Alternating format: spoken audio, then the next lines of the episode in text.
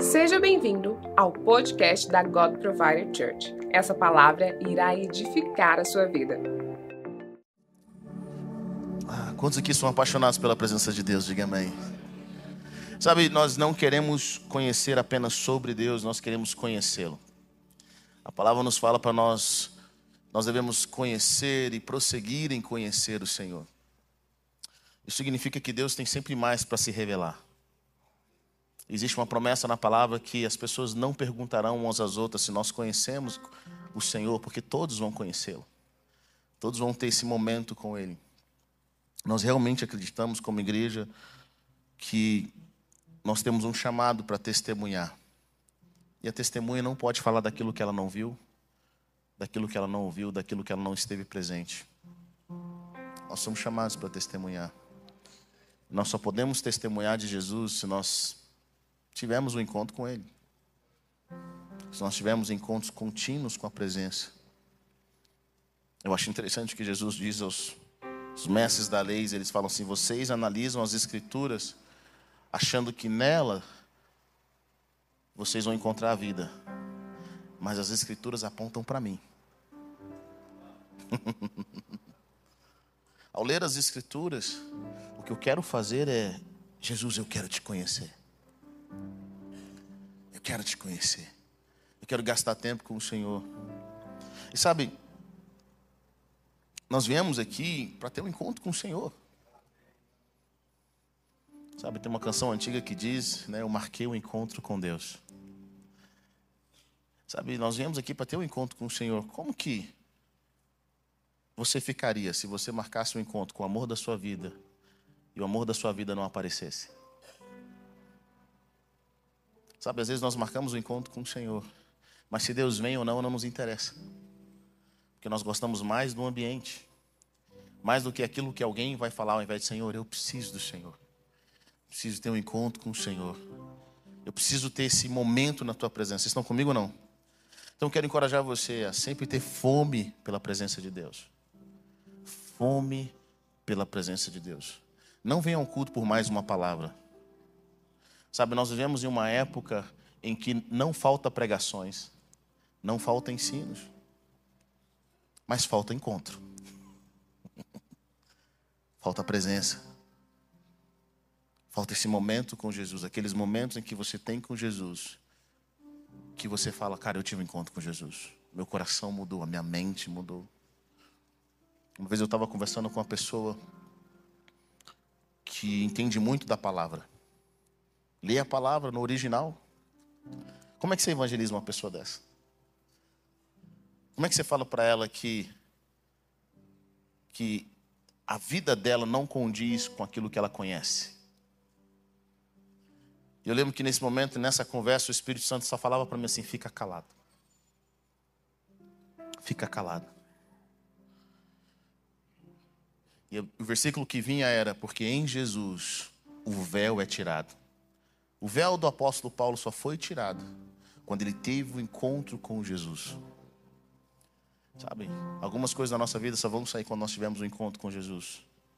As pessoas te falam, mas você não consegue ouvir porque é só um encontro com Ele. Querido, eu respeito pessoas que têm encontros com Jesus. Eu respeito pessoas. E nós vivemos um, um grande desafio, porque nós crescemos na igreja, nós podemos estar nos cultos, mas tem, há muito tempo não tem encontro com Jesus. Quantos casais, quantos casamentos, pessoas que não assinaram o divórcio, ainda mantêm a sua aliança, mas entre eles o relacionamento não está funcionando bem. Acontece isso inclusive com muitos cristãos. Coisas que nós não tratamos com Jesus. Jesus quer que nós nos relacionemos com Ele. Ele quer que nós tenhamos fome por Ele. Que o nosso coração esteja pronto. E para isso é importante nós sempre mantermos o nosso coração pronto. Para que quando o Senhor nos dê a Sua palavra, quando o Senhor falar conosco, quando Ele ministrar nossos corações, aquela palavra que Ele nos deu não volte vazia. Para mim, a parábola do semeador é uma das mais poderosas da, da Bíblia, porque ela conta que a semente caiu em diversos tipos de solos. Bom, a semente do Evangelho, A semente do evangelho do reino era a mesma. A diferença era o coração. Ou seja, Deus pode te dar algo poderoso, Ele pode entregar uma palavra que vai modificar a sua vida, se o seu coração estiver pronto. Vocês estão comigo? Mas se o seu coração não estiver pronto, aquela palavra que o Senhor deu para você, ela vai se perder em algum lugar. Se você não entende a palavra de Deus, a Bíblia diz que o inimigo vem e rouba. É a semente que caiu na beira da estrada. Quantas vezes Deus fala coisas importantes para nós, coisas profundas a nosso respeito, mas o nosso coração não está pronto. É por isso que Jesus não vem primeiro. Ele manda alguém antes dele. Qual que era a mensagem de João? Arrependam-se, porque o reino está próximo. As pessoas batizavam confessando os seus pecados, elas estavam preparando o coração delas para receber a mensagem que Jesus traria. Porque se o coração delas não tivesse pronto, o que Jesus disse não faria efeito. Quantas coisas Deus fala com a gente, mas o nosso coração não está pronto. Nós não entendemos. E se nós não entendemos, o diabo rouba. Ou às vezes aquela palavra vem, ela germina, mas ela não vai nas profundezas do nosso coração. Nós temos tantas pedras, tantas coisas que não permitem com que a palavra de Deus vá profundo no nosso coração. Então vem as tribulações, diga a pessoa que está perto de você, as tribulações vão vir.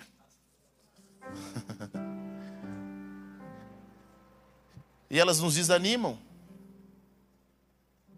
Mas a palavra de Deus fala algo poderoso, ela diz que tem semente que cai entre os espinhos. Aquela planta germina, ela cresce, mas não vive plenitude. Por que, que ela não vive plenitude? Porque as preocupações dessa vida, os enganos da riqueza, elas sufocam aquela palavra. Isso para mim é poderoso, porque o Evangelho é o poder de Deus para transformar as nossas vidas. Nada muda mais a humanidade, ou qualquer ser humano, do que o Evangelho de Jesus. Nada, absolutamente nada. Nada nessa terra. Sabe, o evangelho é de graça não porque Deus é barato, o evangelho é de graça porque ninguém pode pagar. Nós não temos condições de pagar. O evangelho é de graça por, por isso. Paulo fala, ele fala algo poderoso. Ele fala a uma das suas igrejas, ele fala: "Eu tenho um direito, eu tinha um direito de viver pelo evangelho, eu tinha um direito de cobrar de vocês" pela mensagem, porque ele sabia que a mensagem que ele estava trazendo era uma mensagem que fazia pessoas se transformarem, pessoas serem mudadas pelo poder de Jesus. Quando as pessoas ouviam e criam, a vida delas era completamente transformada. O Evangelho tem o poder de fazer alguém que é viciado em alguma coisa, fazer um alcoólatra deixar o alcoolismo e voltar para sua casa, voltar para sua família. O Evangelho tem o poder de fazer com que um homem adúltero, uma mulher adúltera se arrependa, volta para sua casa e comece a servir a sua família. O Evangelho tem o poder de fazer um homem orgulhoso ficar humilde humilde. O Evangelho tem o poder de fazer que um pai que não amava o seu filho agora volte para casa e se importe com as coisas que são verdadeiras. Esse é o poder do Evangelho. Paulo fala assim: eu podia cobrar isso, mas eu não vou fazer. Eu podia viver disso, mas eu não vou fazer. Sabe, eu sei que muitos de vocês gostam de pagar rios de dinheiro para ouvir alguém ensinando algo específico. Mas Paulo fazia de graça. E o evangelho que os discípulos pregaram não só transformar a vida deles, mas transformar o mundo. Quando esses caras escrevem a palavra, quando esses santos escrevem essa palavra, eles não eram parte da moda da época. Eles não eram os mais bem vistos. Mas eles sabiam que aquilo que eles estavam pregando era a eternidade. Sabe, geralmente nós medimos o valor de algo pelo tempo de durabilidade,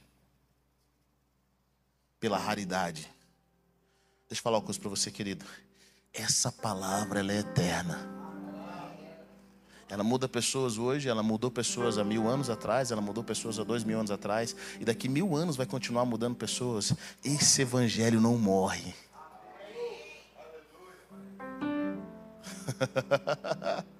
uh! Eu amo essa palavra. Vocês estão bem?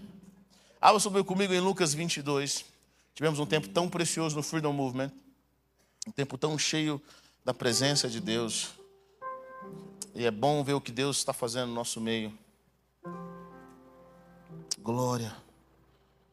Ah, Jesus. É esse evangelho que transforma a vida. Lucas 22, versículo 24. Quantos acharam? Diga amém. Surgiu também uma discussão entre eles acerca de qual deles era considerado o maior. Jesus lhes disse: Os reis das nações dominam sobre elas, e os que exercem autoridade sobre elas são chamados benfeitores. Mas vocês não serão assim. Ao contrário, o maior entre vocês deverá ser como o mais jovem, e aquele que governa como o que serve. Versículo 27. Pois quem é maior, o que está à mesa ou o que serve? Não é o que está à mesa, mas eu estou entre vocês como quem serve. Vocês são os que têm permanecido ao meu lado durante as minhas provações, e eu designo a vocês um reino, assim como meu Pai o designou a mim para que vocês possam comer e beber da minha mesa no meu reino e sentar-se em tronos julgando as doze tribos de Israel. Versículo 31. Simão, Simão, Satanás pediu você, vocês para peneirá-los como trigo. Mas eu orei por você, para que a sua fé não desfaleça. E quando você se converter, fortaleça os seus irmãos. Mas ele respondeu: Estou pronto para ir contigo para a prisão e para a morte. Respondeu Jesus: Eu digo, Pedro, que antes que o galo cante: Hoje, três vezes você negará que me conhece.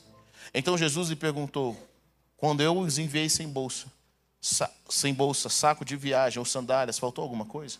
Nada, responderam eles. Ele disse: Mas agora, se vocês têm bolsa, levem-na, e também um saco de viagem.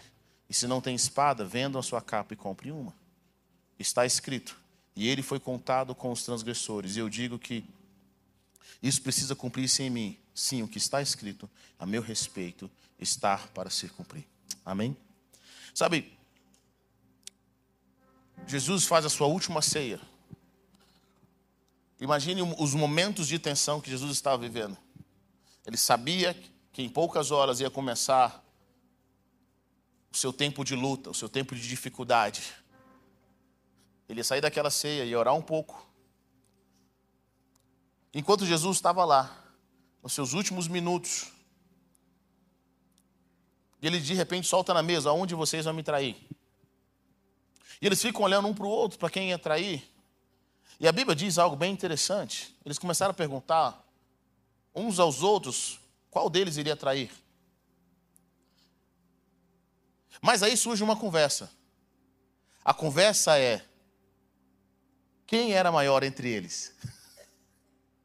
Imagine, Jesus prestes a ir para a cruz, o ministério dele finalizando. Ele estava com 12 pessoas que ele, tinha treinado, que ele tinha treinado até aquele momento. E ele estava falando algo muito sério.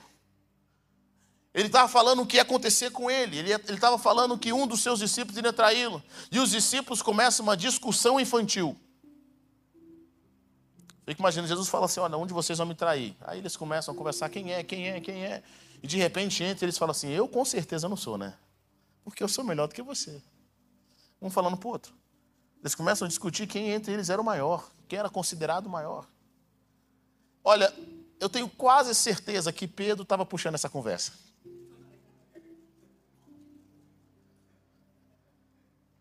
Quase certeza.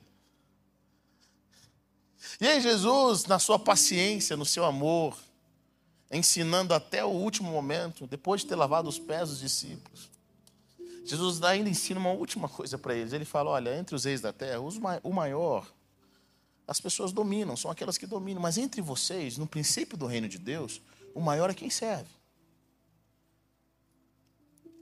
O maior é quem está buscando servir. É o quem está servindo a mesa. Eu estou entre vocês como quem serve. Sabe, eu estava meditando sobre isso.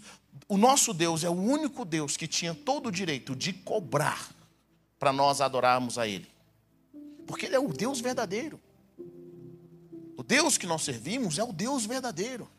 Ele é o único que tem o direito de falar: se você quiser só me adorar, você tem que pagar X. Mas ele não faz isso. Jesus poderia ter vindo ao mundo para colocar moral no mundo, para colocar ordem, descer com os seus anjos e mostrar aqui chegou o Filho de Deus. Eu vou sentar no meu trono, vou colocar meus anjos, vocês vão ter que me adorar. Ele poderia ter vindo dessa forma. Mas olha que interessante. Ele vem como servo. Ele se humilhou. De fato. Ele se humilha. Ele se esvazia.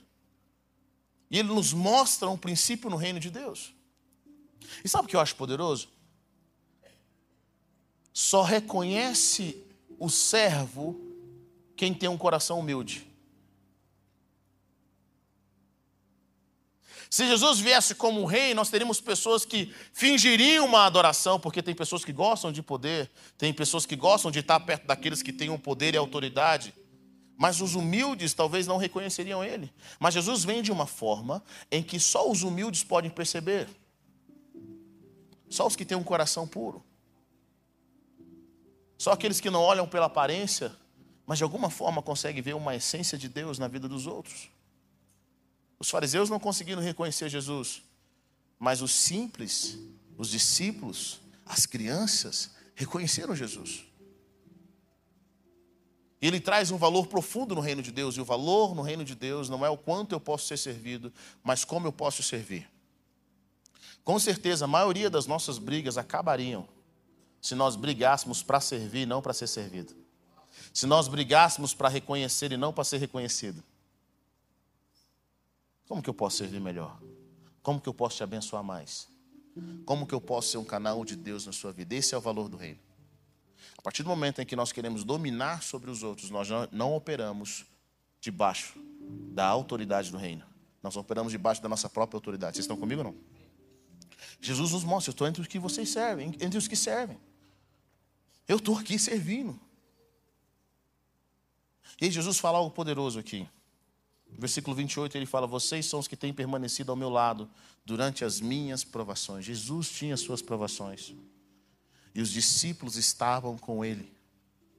Quando você lê a palavra, se você prestar bem atenção, principalmente no livro de João, Jesus estava sempre em meio a alguma confusão. Era alguém querendo jogar ele do penhasco? Era alguém pegando pedras? Os discípulos estavam com Jesus nesses momentos. Eles estavam nesses momentos em que as pessoas, tinha gente que queria matar ele, ele era ameaçado. Quando Jesus decidiu ressuscitar Lázaro, a conversa era Jesus, a gente acabou de sair de lá, teve uma confusão. Os caras querem fazer uma besteira com você lá. E Jesus vai e um dos discípulos lá, se ele for morrer, eu vou morrer com ele. Jesus fala: "Vocês são aqueles que estão que permanecem comigo nas minhas provações. E eu designo a vocês um reino, assim como meu Pai designou a mim. E aqui eu prendo uma chave no reino de Deus.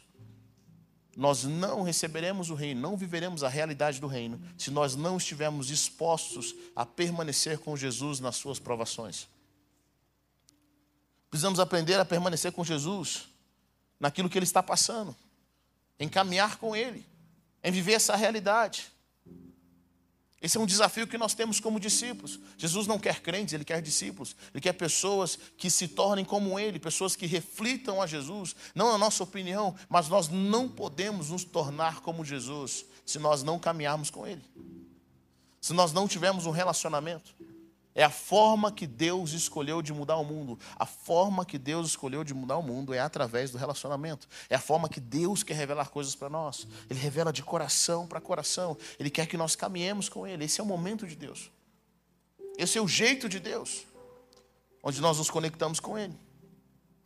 E nós vemos que Jesus tinha um coração de servo. Ele lava os pés dos discípulos. Eu amo que João 13 diz, ele fala, Jesus sabendo quem era sabendo que seu tempo tinha chegado, que ele vinha do Pai, estava voltando do Pai, pega um pano e vai lavar os pés dos discípulos. Só quem sabe quem é pode servir o outro. Está comigo ou não? Só, só quem sabe quem é pode servir o outro de coração. Jesus sabia quem ele era. Ele não estava movimentado para agradar os homens, mas ele queria servir. E Jesus via nos discípulos uma oportunidade, ele via nos discípulos aquilo que os discípulos poderiam fazer. E aí, Jesus, perto de ir para a cruz, Jesus ainda assim ora por Pedro. Ele fala: Pedro, Simão, Simão, Satanás pediu vocês para peneirar-os como trigo, mas eu orei por você, para que a sua fé não desfaleça. E quando você se converter, fortaleça seus irmãos. Mas ele respondeu: Estou pronto para ir contigo para a prisão e para a morte. Respondeu Jesus: Eu digo, Pedro, antes que o galho cante, hoje três vezes você negará que me conhece. Pedro é uma pessoa interessante. Pedro é aquele homem que você percebe na Bíblia que ele fazia as coisas e pensava depois. Você conhece alguém assim? Ele, ele fazia as coisas. Sempre tem uma história com Pedro. Toda vez que Pedro está envolvido, tem uma história diferente. Você conhece alguém assim? Ele se movimentava. Imagine Jesus andando sobre as águas, as ondas, sabe, toda aquela tempestade, os discípulos no meio, dentro do barco. E ali estavam os discípulos. A Bíblia diz que eles viram Jesus, acharam que era um fantasma. E a Bíblia diz que eles davam altos gritos. Cara, imagine 12 homens no barco, dando altos gritos. E aí Jesus fala, gente, calma, fica tranquilo, sou eu. E aí, olha que interessante. Eu acho que Pedro não pensou bem. Ele fala, se é o Senhor, manda eu ir ter contigo. Manda eu ir sobre ele. Jesus fala, vem. E Pedro simplesmente começa a andar sobre as águas. Depois que ele começa a andar sobre as águas, ele pensa, rapaz, eu acho que isso daqui é bem perigoso, hein? O vento está forte, as ondas estão aí. Esse negócio é perigoso que eu estou fazendo. E aí Pedro começa a afundar. Talvez eu e você poderia lançar, falando, olha, mas como Pedro não teve fé, olha aí, Pedro foi andar na água para afundar. Querido, ele andou sobre as águas. Eu fico pensando, eu acho que se fosse um dos discípulos, quem andaria, se fosse eu e os meninos aqui, um dos discípulos de Jesus, quem andaria sobre as águas seria o Lucas. Meu irmão, é o cara que faz primeiro e pensa depois. Esses dias nós estávamos, acabou o Freedom, e o Lucas estava pilhando os meninos de Brasília.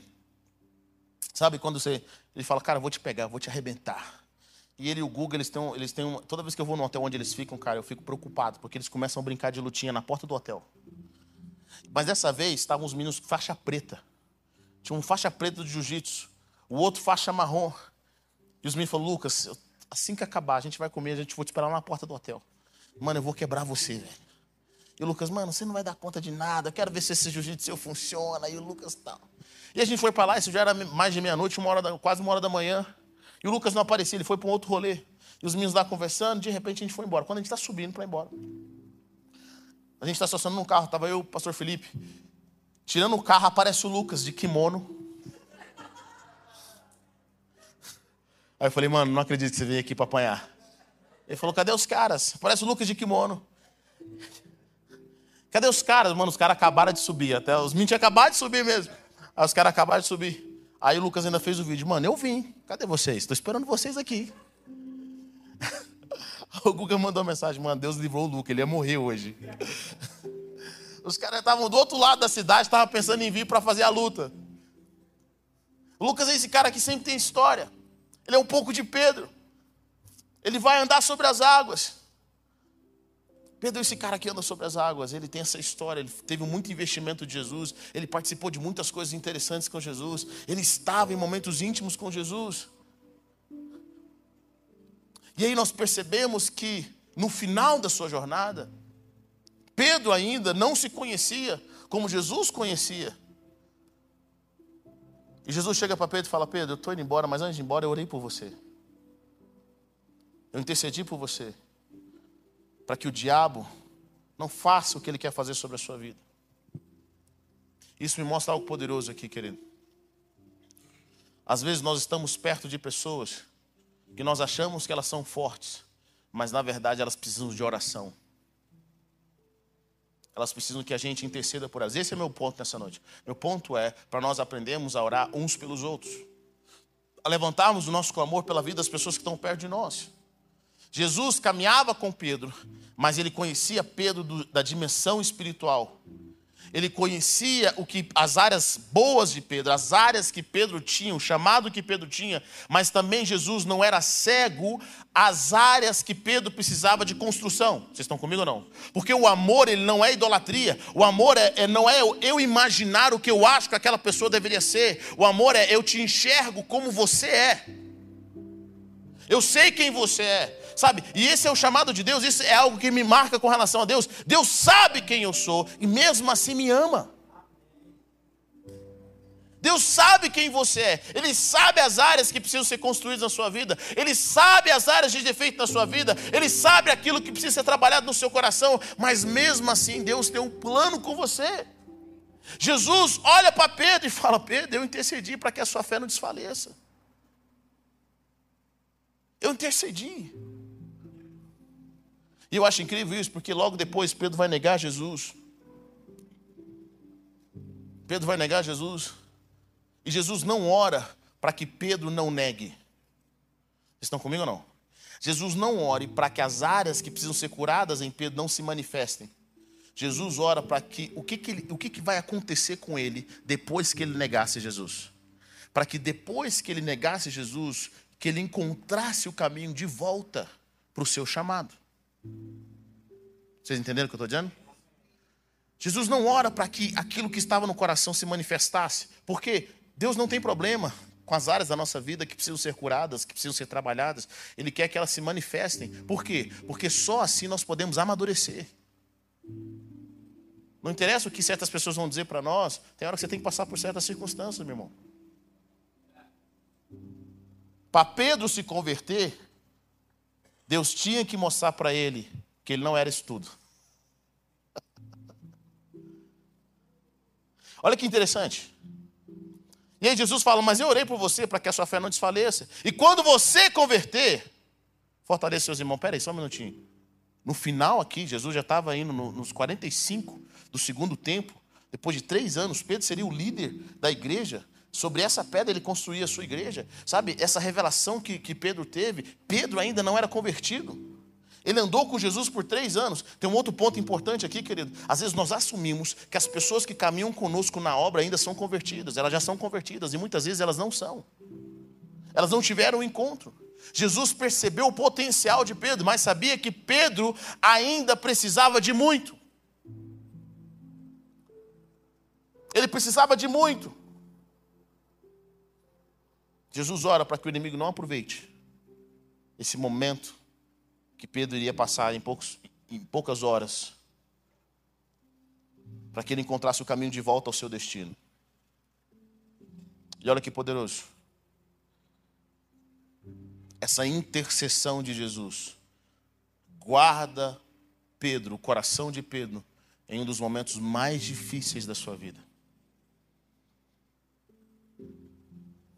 Quantas vezes, querido, nós não percebemos as pessoas que estão do nosso lado. E uma das coisas que eu sinto é, eu sinto que nós como igreja, eu não falo só a nossa igreja God Provider, mas as pessoas que estão perto de nós, nós não prestamos atenção nas pessoas que caminham com a gente todos os dias. Do nosso familiar, do nosso discípulo, dos nossos pais, do nosso cônjuge, nós não prestamos atenção de orar por eles, de pedir com que o Senhor faça algo. Jesus sabia das áreas que Pedro precisavam ser trabalhadas, mas Jesus não desistiu de Pedro. Ele não desistiu de Pedro.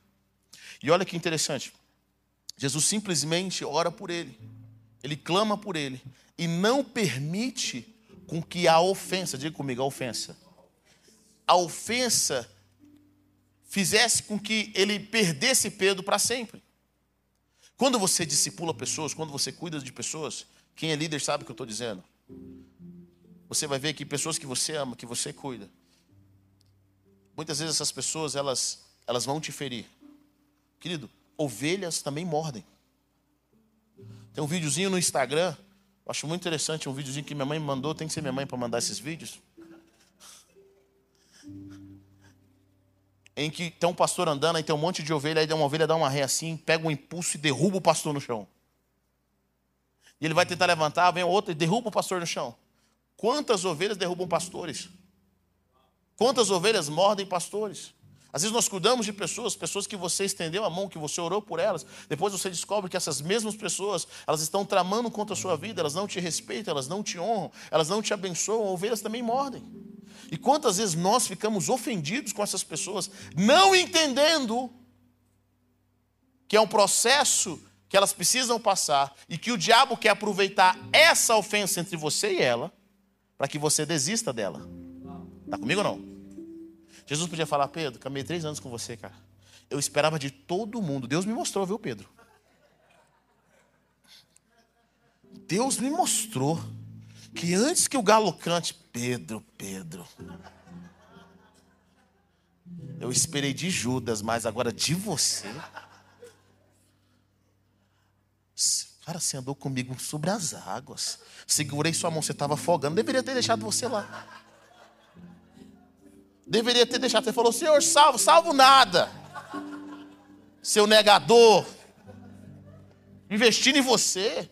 Te levei para o monte para você ver, para você ver é, Moisés e Elias. Ninguém tinha visto para você fazer uma coisa dessa comigo. Querido, Jesus não permitiu com que o espírito de ofensa abortasse o seu filho, abortasse o seu discípulo.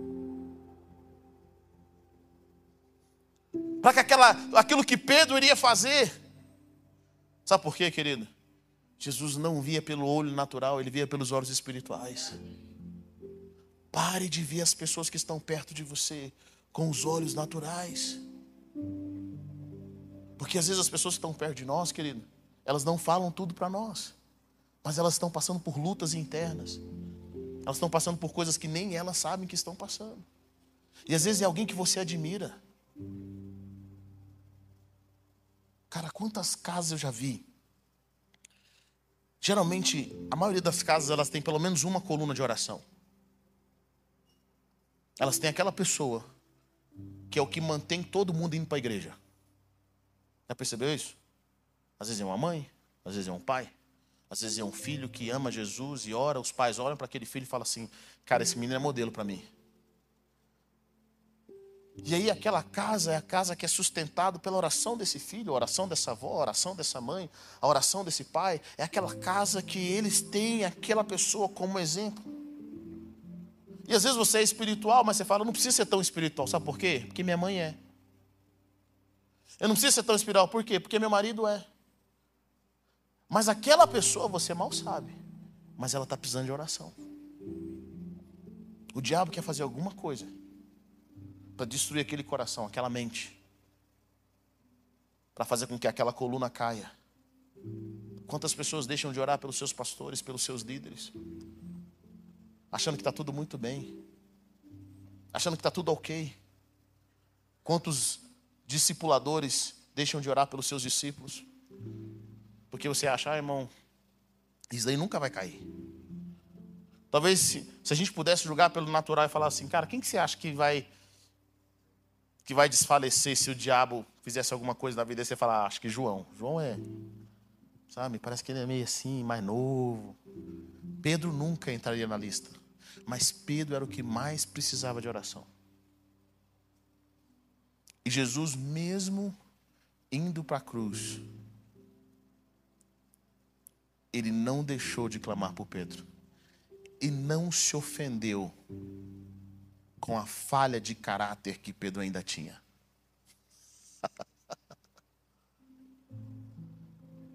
ele não se ofendeu. Ele fala, Pedro, quando você se converter, eu olho para você, eu te amo muito, Pedro, você é engraçado. Imagina Jesus conversando com Pedro. Você é engraçado demais, Pedro. As minhas histórias, eu vou chegar no céu, eu vou contar isso daí tudo. O pessoal já sabe, mas eu tenho que contar. Mas eu sei que ainda você não, você não se converteu. Eu sei que tem áreas na sua vida que precisam ser trabalhadas. Mas eu não desisto de você. O diabo me pediu a sua vida, mas eu não vou entregar. Querido, quando alguém que você está ajudando, que Deus colocou no seu coração, te fere, você vai entregar para o diabo essa pessoa? Será que você vai entregar para o diabo? Você vai falar assim: olha, eu estava até orando por você, mas pensando bem aqui, depois dessa que você fez comigo, foi muito feio que você fez comigo, você sabe disso, né? Senhor, tira as minhas palavras. Eu amo Moisés. Gente, o povo canseiro era o povo judeu.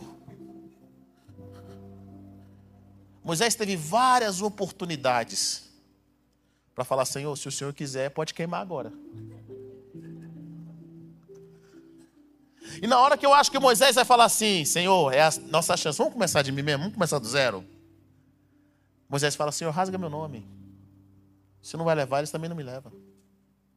O coração de Moisés em servir Israel, em servir os seus irmãos, mesmo sabendo que eles eram ignorantes, fazia a diferença. É por isso que Deus confiou nele. Sabe, querido, Deus já era para estar tá andando a 100 km por hora, ele está andando a dois, porque ele está nos esperando. Nós demoramos a entender as coisas do reino, e Deus tem uma paciência com a gente, Ele tem um amor por nós. Algumas coisas Ele não pode revelar ainda, por que, que Ele não pode revelar? Porque nós não estamos prontos. Tem áreas da nossa vida que a gente já deveria ser mestre. Mas mestre em quê? Mestre no relacionamento. A gente caminha com Jesus, entende a realidade do céu. Mas quantas pessoas você convive com elas, mas elas não entendem? Mas sabe como que elas vão entender? Através da sua oração. Através do seu clamor. Através da sua busca. Paulo é um homem que tinha um coração de oração. Eu amo o que Paulo diz em 2 Timóteo capítulo 1, versículo 3. Ele fala, ele fala, dou graças a Deus a quem sirvo com a consciência limpa, como o serviam os meus antepassados, ao lembrar-me constantemente de você, noite e dia. A carta, segundo Timóteo, provavelmente foi a última carta de Paulo antes de morrer. Eram suas últimas palavras. Ele está dizendo para o seu discípulo amado, alguém que ele amava, alguém que ele cuidou. Timóteo caminhou com Paulo. Mas Paulo, só porque Timóteo caminhou com ele, Paulo não tinha no coração dizendo, ah, Paulo, Timóteo caminhou comigo, ele sabe como que eu ajo. Não preciso orar por ele, está garantido. Não, não, não. Olha o que, que Paulo diz. Eu lembro constantemente de você, noite e dia. Sabe aonde? Em minhas orações. Lembro-me das suas lágrimas e desejo muito vê-lo, para que a minha alegria seja completa. Recordo-me da sua fé não fingida, que primeiro habitou em sua avó Lloyd e em sua mãe Eunice, e estou convencido de que também habita em você. Por essa razão, torna a lembrar de que mantenha viva a chama do dom de Deus que está em você, mediante a imposição das minhas mãos. Paulo, ele orava, ele fala: Senhor, eu, o Senhor, ele caminhou comigo, mas eu continuo orando pela vida de Timóteo. Eu continuo orando pela vida dia e noite. Paulo lembrava de Timóteo, ele tinha um coração por Timóteo. Só porque ele, Timóteo caminhou com ele, ele falava assim: Olha, caminhou comigo, já está tudo certo. Não, não, não. Paulo ainda estava gerando Timóteo em oração. Ele estava buscando que Timóteo crescesse em Deus, na presença de Deus. Se você tem um coração paterno, querido, se você tem um coração de abençoar, você não desiste das pessoas, você não desiste de orar por elas, você não desiste de clamar por elas. Eu fico imaginando Jesus. Com certeza o caminho de Jesus entre os homens foi solitário. Por quê? Porque como que Jesus compartilhava as coisas que ele via e sabia para os discípulos? Os discípulos não entendiam a parábola.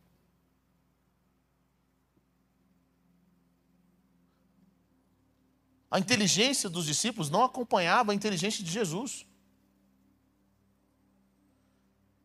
Eu fico imaginando como é que deveria ser difícil para Jesus ele estar na presença de Deus, ir aos céus continuamente. Bom, e não poder compartilhar isso com os discípulos. Jesus leva eles para orar uma vez com ele, nessa única oração. As vestes de Jesus mudam vem uma nuvem. Por isso que Jesus, você observou na Bíblia que Jesus não deixava os discípulos orar com ele? Não, vai lá, vai, a gente encontra do outro lado, pode ficar tranquilo. a gente encontra do lado, pô, olha, não deixava, despediu os discípulos. Várias vezes na palavra fala assim: Jesus foi orar sozinho, subiu ao monte para orar sozinho. O que acontecia naquele monte, meu irmão? Só Deus sabia. Mas a única vez que eles foram orar, apareceu Moisés e Elias. Pedro fica assim.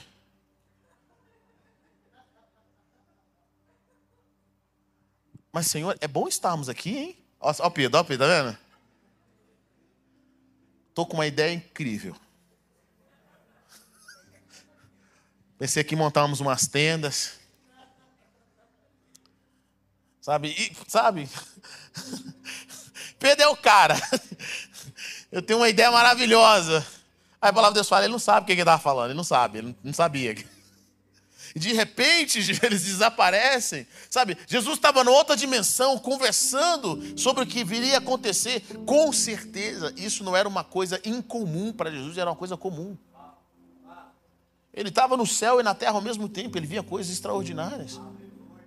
A vida de Jesus era estar com o Pai, ele amava o Pai. É o relacionamento dele. Jesus não podia compartilhar isso com Pedro. Imagine Jesus descendo no monte, vendo coisas que nem, nem tem paralelo na terra. Chega do monte e o pessoal, e aí Jesus, como é que foi? Ele não fala, não, vamos aqui para a próxima aqui, vamos aqui para Galiléia. Ele não podia compartilhar o que estava acontecendo com ele. Mas mesmo assim, Jesus nunca desistiu dos discípulos. Ele nunca desistiu de caminhar com eles. Ele nunca foi soberbo. Ele lavou o pé desses homens. Quando pessoas falam para mim, mano, eu não caminho com os outros porque eles não sabem muito de Bíblia, irmão, e você não sabe de reino. Você não sabe de Jesus. Quando o seu conhecimento infla, mano, não, meu irmão, quero ouvir de você, deixa eu aprender. Eu tive o privilégio de crescer num ambiente onde eu via os meus pais orando, com vários irmãos que tinham um coração puro para Deus. Eles não tinham uma educação formal. Eles não eram PHDs em alguma coisa. Mas sabe de uma coisa? Eles tinham encontros com Jesus. Sabe o que eu venho percebendo, querido? O que sustentou muitas famílias, o que sustentou muitas igrejas, não foram os teólogos, foram as irmãs do coque. Foi aquela senhorinha que botou o joelho no chão e orou pela sua vida, orou pela sua família, orou para que você se convertesse. Pessoas que não estavam no púlpito, pessoas que não estavam com o microfone na mão, mas pessoas que entram no quarto e falam: Senhor, visita meu neto. Visita minha família. Senhor, visita o casamento do irmão. Deus, fulano de tal, a irmã que está que está agora no hospital, essas irmãs, esses irmãos, que começaram a servir e adorar a Deus. Eu já participei de vários momentos com a presença de Deus. Meu avô, eu falo que o Evangelho transforma. Meu avô aprendeu a ler para ler a Bíblia. Todo dia que eu chegava lá no interior, estava meu avô com a Bíblia desse tamanho, lendo a Bíblia todos os dias. A minha avó é uma grande intercessora. Um dia nós chegamos para ir na casa dele, não sei se era aniversário da minha avó, do meu avô, a gente tinha que ir lá. Eu lembro que minha avó começou a cantar. Queridos, quando ela começou a cantar, a presença, a glória de Deus respondeu. Ela não tinha uma educação formal, mas ela conhecia Jesus. Tem pessoas que eles abrem a boca os céus nem sabem quem eles são. Eles falam tão bonito, tão eloquente, mas querida, a atmosfera não muda. Eu sei quando alguém caminha com Jesus, sabe como é que, que, que acontece? A atmosfera muda. Essa pessoa carrega a presença de Deus. Quantos velórios eu já fui, quantos casamentos eu já fui, em que aqueles que caminharam com Jesus Deus faz questão de manifestar a sua presença. Questão de manifestar. Paulo orava para Timóteo, dia e noite, ele clamava ao Senhor. Paulo orava pelos filipenses, ele fala: agradeço ao meu Deus toda vez que me lembro de vocês. Em todas as minhas orações em favor de vocês, sempre oro com alegria, por causa da cooperação que vocês têm dado ao Evangelho desde o primeiro dia até agora. Como que está o seu coração com relação às pessoas que estão perto de você? As pessoas que te abençoam. As pessoas que te servem. As pessoas que estão passando por um momento difícil. Você senta para criticá-las, para ver os defeitos que elas têm, ou você senta para orar, para que Deus se revele a elas. E às vezes nós só oramos para as pessoas quando elas estão dando muito trabalho. Quando elas estão fazendo coisas que nós não gostamos. Não faça isso, querido. Ore por todos. Ore por aqueles que estão perto de você. Ore para que Deus visite o coração dele. Senhor, eu não sei o que está acontecendo, mas eu quero orar por essa pessoa. Nunca vá aonde a sua oração não chegou primeiro. Aonde o seu clamor não chegou primeiro. Onde você não colocou os seus joelhos e falou: Senhor, eu quero orar. Quantas pessoas já te abençoaram e você nunca levantou um clamor por elas? Nunca levantou uma oração? Nunca buscou a presença de Deus? Nunca foi grato a Deus por elas? Quantas pessoas caminharam com você no seu dia a dia? Você nunca pediu a Deus pela vida delas. Sabe o que eu acredito, querido? Que toda pessoa que Deus coloca no nosso caminho, Ele quer que nós sejamos intercessores. Ele quer que nós oremos por essas, por essas pessoas. Não apenas por aqueles que estão dando trabalho. Vocês estão comigo ou não? Não por aqueles que estão fazendo coisas que você não gostaria que eles fizessem, mas por aqueles que estão do seu lado. E às vezes você não sabe, eles estão passando por lutas, eles estão passando por dificuldades. O inimigo tem trabalhado no interior deles. Nós começamos a utilizar as nossas armas espirituais através da oração através do clamor ao Senhor. Paulo diz algo poderoso em 1 Timóteo capítulo 2, ele fala: Antes de tudo, recomendo que façam súplicas, orações, intercessões e ações de graças por todos os homens, pelos reis e por todos os que exercem autoridade, para que tenham uma vida tranquila e pacífica, com toda piedade e dignidade. Isso é bom e agradável perante Deus, nosso Salvador. Nós temos um chamado para orar pelas pessoas, nós temos um chamado para orar pelos nossos familiares, nós temos um chamado para orar, querido, pelo, pelo, pela nossa cidade, pelo nosso país. Nós temos um chamado para orar pelos governantes. Nós liberamos a nossa boca para profetizar aquilo que vem dos céus. Nós temos um chamado de Deus para fazer com que a vontade do Senhor aconteça na terra como é no céu. Existe um chamado um clamor que Deus quer colocar nos nossos corações. Pessoas que se posicionam. Pessoas que falam: Senhor, se o Senhor pode usar alguém, me use. Me use na minha casa. Me use entre os meus irmãos. Me use, Deus. Deixa eu ser a tua boca. Deixa eu ser a tua boca para orar, pela minha esposa. Deixa eu ser a tua boca para orar pelo meu filho. Deixa eu ser a tua boca para orar pelo meu esposo. Deixa eu ser a tua boca. Senhor, deixa eu ser a tua boca para orar pelas pessoas que estão ao meu redor. Querido, quantos filhos de pastores estão desviados? Quantos irmãos que eram firmes não estão, não estão mais? Sabe por quê? Porque ninguém olhou para ele. Ninguém achou que ele estava passando por problemas. Ninguém pediu a Deus pela vida deles. Ninguém levantou de madrugada e intercedeu. Deus tem nos chamado para nós simplesmente nos posicionarmos. Sabe, o amor é sacrifício. Você não ama de fato até se sacrificar. Ah, eu amo você. Não, você nunca sacrificou, você não ama. Amor é sacrifício. Ser pai é uma benção, ser mãe é uma benção. Mas só quem é pai e mãe sabe o que eu vou dizer aqui agora. Nem sempre a gente faz o que a gente quer fazer. Sim ou não? Quantos pais nós temos aqui? Levante sua mão. Querido, depois que você é pai e mãe, você nunca mais dorme igual. Você não dorme mais do mesmo jeito. Principalmente depois que você é pai e mãe de criança pequena. Eu lembro que a primeira vez que nós viajamos, sem a, a nossa filha mais velha, a Isabela, quando a gente só tinha ela. Nós fomos para os Estados Unidos, eu e a Raíssa. Querido, a Raíssa dormiu 15 horas dentro do avião. Aí a gente entrou no carro, ela dormiu mais 3 horas até. De 10 dias que nós ficamos fora, ela dormiu uns 7, assim, direto, quase.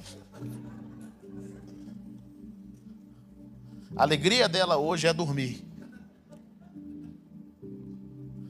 Sabe quantas vezes nossos filhos estão cansados? De madrugada. Três horas, quatro horas da manhã. A minha mais nova levanta. Mãe, o que, que foi, minha filha? Eu quero uma madeira. Imagine a alegria que ia levantar de madrugada para ir preparar um leite, para organizar. Você acha que você quer? A gente não quer. Você acha que quando um filho fica doente, você quer ir para o hospital? Você quer ir lá ver ele tomar soro?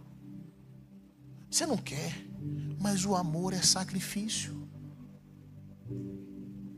O amor é sacrifício.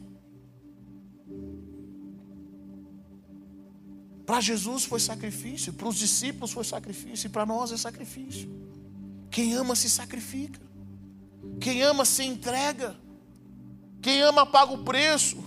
Paulo podia estar orando por si mesmo.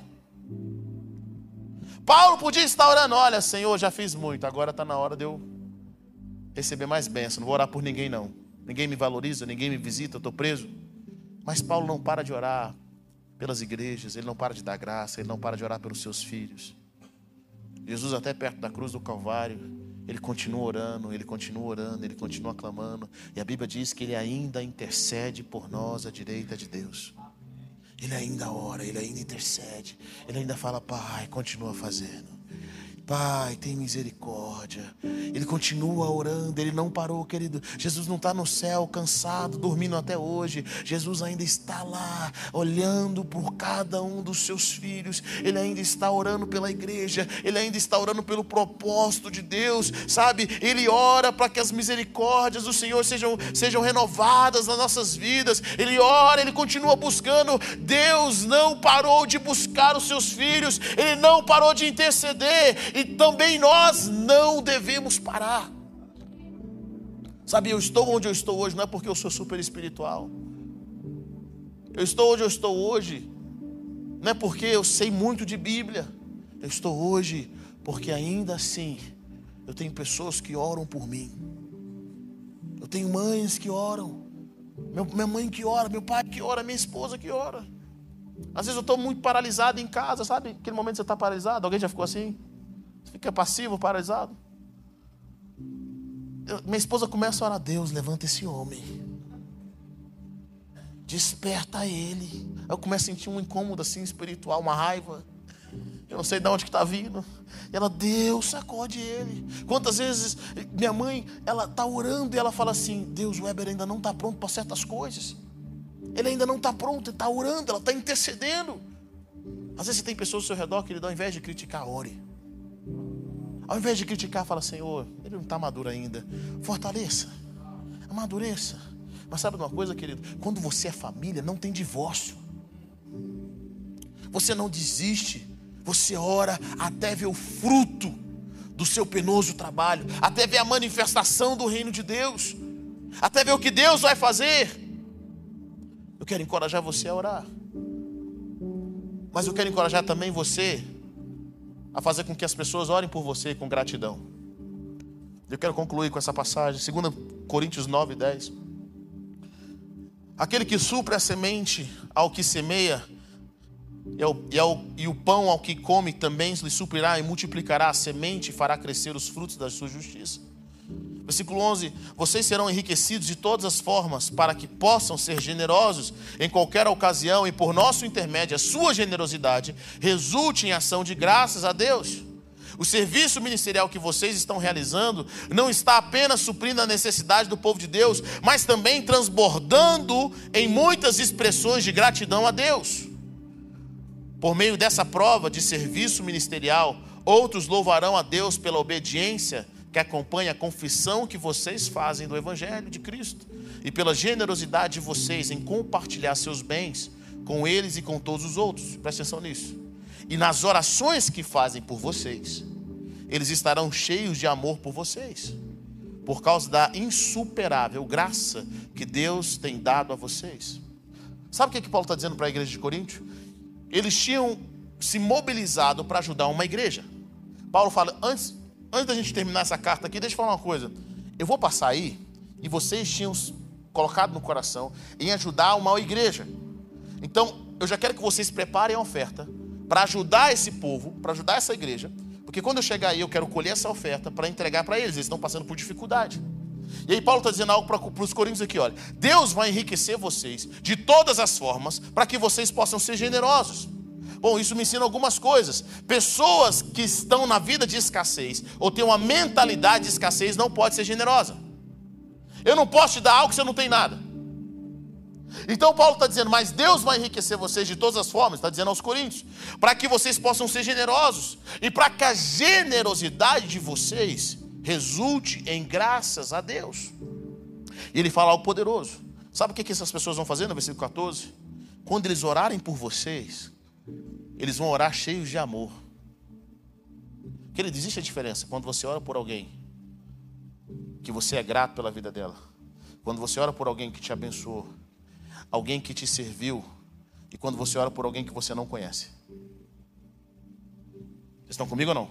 É o que Paulo está dizendo. Quando eles orarem por vocês, eles vão orar com o coração cheio de amor e gratidão por aquilo que Deus usou vocês para suprir a necessidade deles.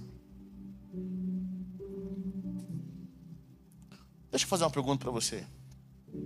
Quem hoje de coração oraria por você cheio de amor e gratidão?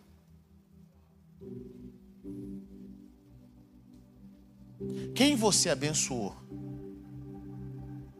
Quem que olha para você e fala, rapaz, a minha vida mudou depois que você chegou nela?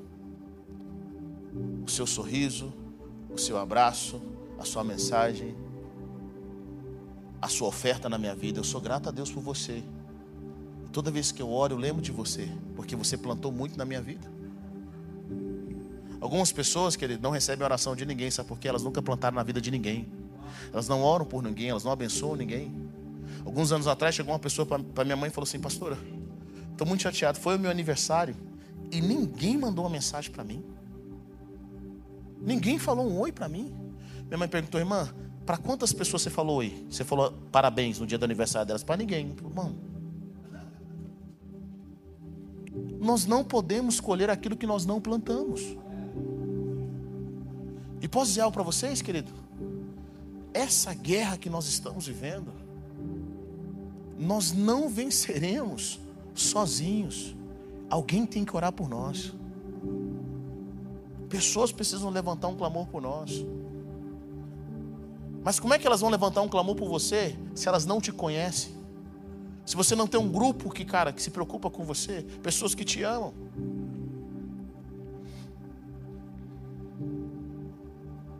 Você precisa estar no coração delas. Você precisa participar da vida delas. Você precisa de alguma forma plantar no coração delas. Essa igreja em Coríntios estava plantando. E eles tinham pessoas que oravam por eles. Porque eles estavam sendo bênção na vida de uma outra igreja. Eu quero te encorajar nessa noite a conhecer e se fazer conhecido.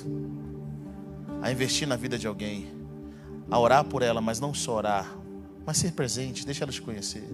Guarda a sua vida no coração dela. Obrigado por ter ouvido até o final. Acesse o nosso canal e tenha acesso a mais ministrações.